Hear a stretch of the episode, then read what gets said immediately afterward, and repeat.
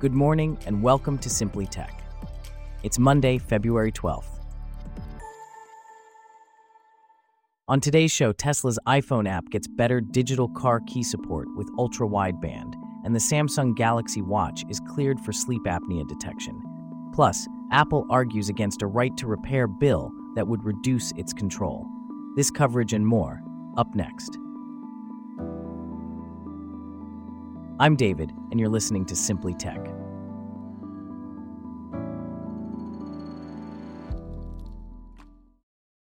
We start off with a new development from Tesla. Their mobile app has introduced a new feature that promises to enhance the reliability and security of using phones as digital keys. The 2024 2.3 version of the app for iPhones now supports ultra wideband, or UWB. Here to delve into this development is our correspondent, Celeste. Can you explain what this UWB support means for Tesla users? Certainly, David.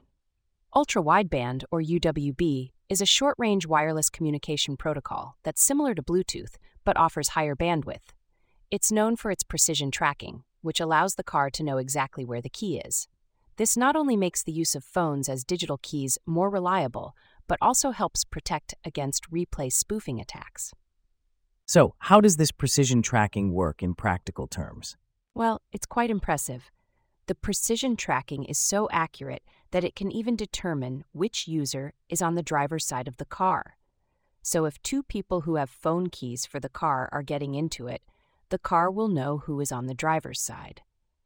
It's the same type of precision tracking that lets you accurately locate Apple's AirTags, even when they're lost in the cushions of your couch. That's quite fascinating. But what about Android users? Will they be able to use this feature? The feature isn't available for Android users yet. However, some recent Pixel and Galaxy phones do include UWB chips, so it's possible that support could be extended to them in the future. And how can users access this new feature? After downloading the update, users should be prompted to upgrade your phone key. They'll then need to give the app access to nearby interactions, an iOS setting that allows the iPhone's U1 chip to interact with the app. This can be found under Settings, Privacy and Security, Nearby Interactions. Are all Tesla models compatible with this new feature? Currently, only the newest Model 3 and 2023 Model X support the feature. However, it's expected that the newer Model X and S and Cybertruck will get it down the line. As for iPhones, all models from the 11 onward come with UWB, excluding SE models. Thanks for that update, Celeste. Now, shifting gears from Tesla's new ultra wideband support to another tech giant, Samsung, who has just received FDA authorization for a sleep apnea detection feature for the Samsung Galaxy Watch. This paves the way for a software update to the Samsung Health Monitor app later this year, enabling the feature for U.S. users. South Korea's Ministry of Food and Drug Safety approved the use of wearable devices for detecting breathing interruptions associated with sleep disorders last fall. The update will first roll out in South Korea.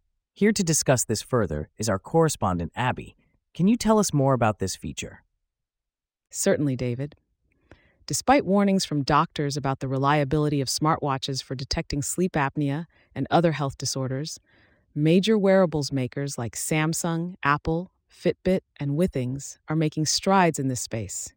Samsung's new feature will require users to sleep with their Galaxy Watch on and monitor their sleep twice within a 10 day period, each session lasting at least four hours. How does the Galaxy Watch detect sleep apnea? The Galaxy Watch can monitor the wearer's blood oxygen levels throughout the night. A drop in these levels is a common sign of sleep apnea and other sleep disorders. Breathing interruptions during sleep are key symptoms of both central sleep apnea, where the brain doesn't send signals to the breathing muscles, and obstructive sleep apnea, where throat muscles block air from reaching the lungs. And how does this compare to other wearable makers' efforts in this space? Well, Apple is reportedly working on advanced health monitoring, including sleep apnea and hypertension, for the next Apple Watch. However, the FDA hasn't approved it yet, and Apple is currently dealing with a patent lawsuit over blood oxygen monitoring. What does this mean for users of the Samsung Galaxy Watch? This feature could potentially provide valuable insights for Galaxy Watch users about their sleep health. However, it's important to remember that while these features can provide useful data, they are not a substitute for professional medical advice. Users should always consult with a healthcare provider for any concerns about sleep disorders. Thanks for the insights, Abby. Speaking of tech, let's turn our attention to Apple, a company known for its tight control over its products, which has been seen lobbying against a new right to repair bill in Oregon. This comes after the tech giant backed a similar bill in California.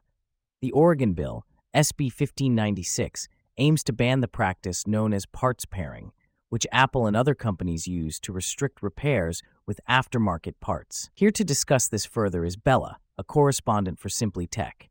Can you explain what parts pairing is and why it's controversial? Certainly, David. Parts pairing is a practice where manufacturers like Apple require users to pair replacement parts like batteries and screens to their device using a specific tool. If the part isn't verified as being from the manufacturer, customers will receive notifications that the part isn't genuine and certain features may refuse to work. This practice has been criticized as it can prevent customers from repairing a device with aftermarket parts effectively monopolizing the repair process. So, what does the proposed bill in Oregon, SB 1596, aim to do about this? The bill would require companies to provide the documentation, tools, and parts that both customers and independent repair shops need to fix broken products. It also targets parts pairing, prohibiting manufacturers from using it to prevent or inhibit independent repair providers or owners from installing or enabling the function of a replacement part. It also aims to prevent manufacturers from reducing the functionality or performance of equipment or causing equipment to display unnecessary or misleading alerts about unidentified parts. And how has Apple responded to this proposed legislation? John Perry, Apple's senior manager for the secure design team, testified during a hearing about the bill. He argued that parts pairing is used by Apple to make repair easier while ensuring the device and its data remain secure.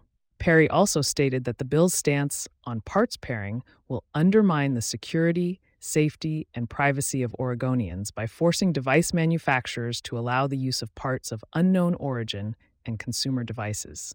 However, he did mention that Apple has updated the parts pairing process so that customers no longer have to contact Apple support when installing a new part.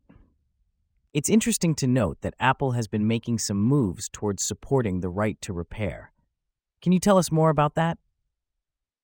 Yes. Despite its stance on the Oregon bill, Apple has shown some support for the right to repair. Last October, the company announced a new initiative to make parts, tools, and documents available to customers. It has also launched and continues to expand a self service repair program that includes a range of iPhones and Macs.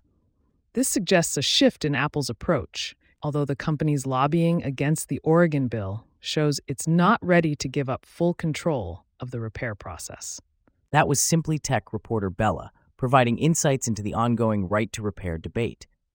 Now let's shift our focus to the metaverse, a term that has been somewhat overshadowed by the hype around NFTs and AI. One company that is making significant strides in this area is Epic Games. They recently announced a partnership with Disney to create an entertainment universe full of Disney themed games and merchandise. James, our correspondent for Simply Tech, is here to delve deeper into this. Can you tell us more about this collaboration and what it means for the metaverse? Certainly, David. This partnership is a major move for both companies. Epic Games is known for its technical prowess in online multiplayer gaming, and Fortnite, its flagship game, has evolved into a massive online social ecosystem. Disney, on the other hand, has a vast vault of intellectual property. By combining their strengths, they aim to create a series of interconnected virtual islands filled with Disney themed games and merchandise. So, how does Fortnite fit into this picture? Fortnite started as a third person shooter game, but has evolved into a platform or marketplace. Epic has been expanding Fortnite into a platform that hosts user generated content and other games within the game. The partnership with Disney will further this expansion. Disney characters will be brought to life in Fortnite, and whatever the two companies create will be interoperable with Fortnite. What does Disney stand to gain from this partnership? Disney stands to gain a lot from this collaboration. Epic's Fortnite already has a massive player base, and Disney will be able to tap into this without having to build a player base from scratch. Also, Fortnite's business model, which involves in game purchases like skins, dances, and emotes, could be a significant revenue stream for Disney. And how does this partnership impact the broader metaverse landscape? This partnership is a significant development in the metaverse landscape. While companies like Meta have been focusing on VR hardware, Epic, Roblox, and others have been developing avatar driven virtual worlds that are widely available and hardware agnostic. Epic's partnership with Disney could potentially bring a huge number of new players into this virtual world, further blurring the lines between games and social networks. Thank you, James, for that insightful report on the Epic Games and Disney partnership and its implications for the metaverse. And with that, we wrap up our stories for today. Thanks for listening to Simply Tech. We'll see you back here tomorrow.